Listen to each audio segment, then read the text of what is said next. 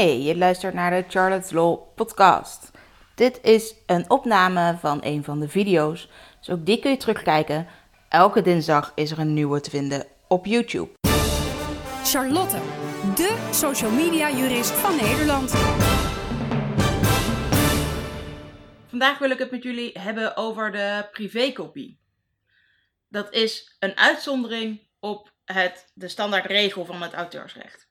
Een maker heeft het exclusieve recht om openbaar te maken en te verveelvoudigen.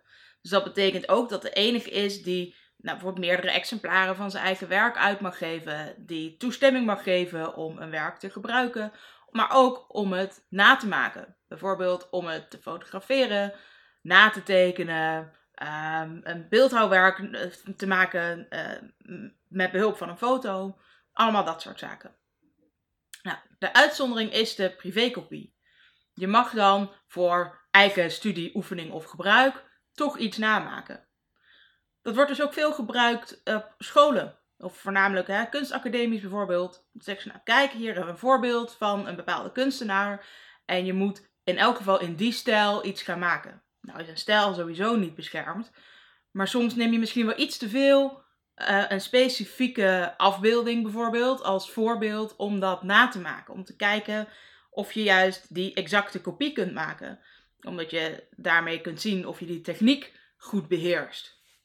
Nou, dat mag. Je mag voor je eigen oefening, studie of gebruik gewoon iets exact natekenen, naschilderen, nafotograferen, namaken.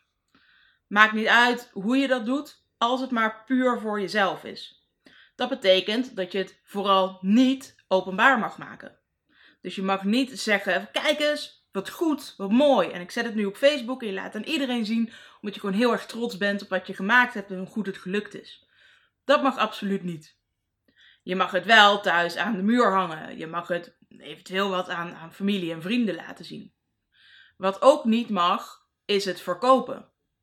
Want dan maak je eigenlijk ook openbaar. Je moet immers ook aan een grotere groep vertellen dat, het, dat je het te koop aanbiedt. Maar je mag het eigenlijk ook niet weggeven aan vrienden of familie.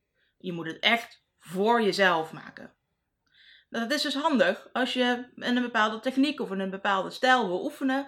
Dan kies je gewoon uit wie je de beste artiest vindt. Dat ga je nadoen of dat ga je namaken. En op het moment dat je daar goed in bent, kun je daarna je eigen stijl gaan ontwikkelen. En misschien wel je eigen technieken. En zorgen dat je iets je echt eigen maakt. Dus je gebruikt het ter oefening. Nou, dat mag.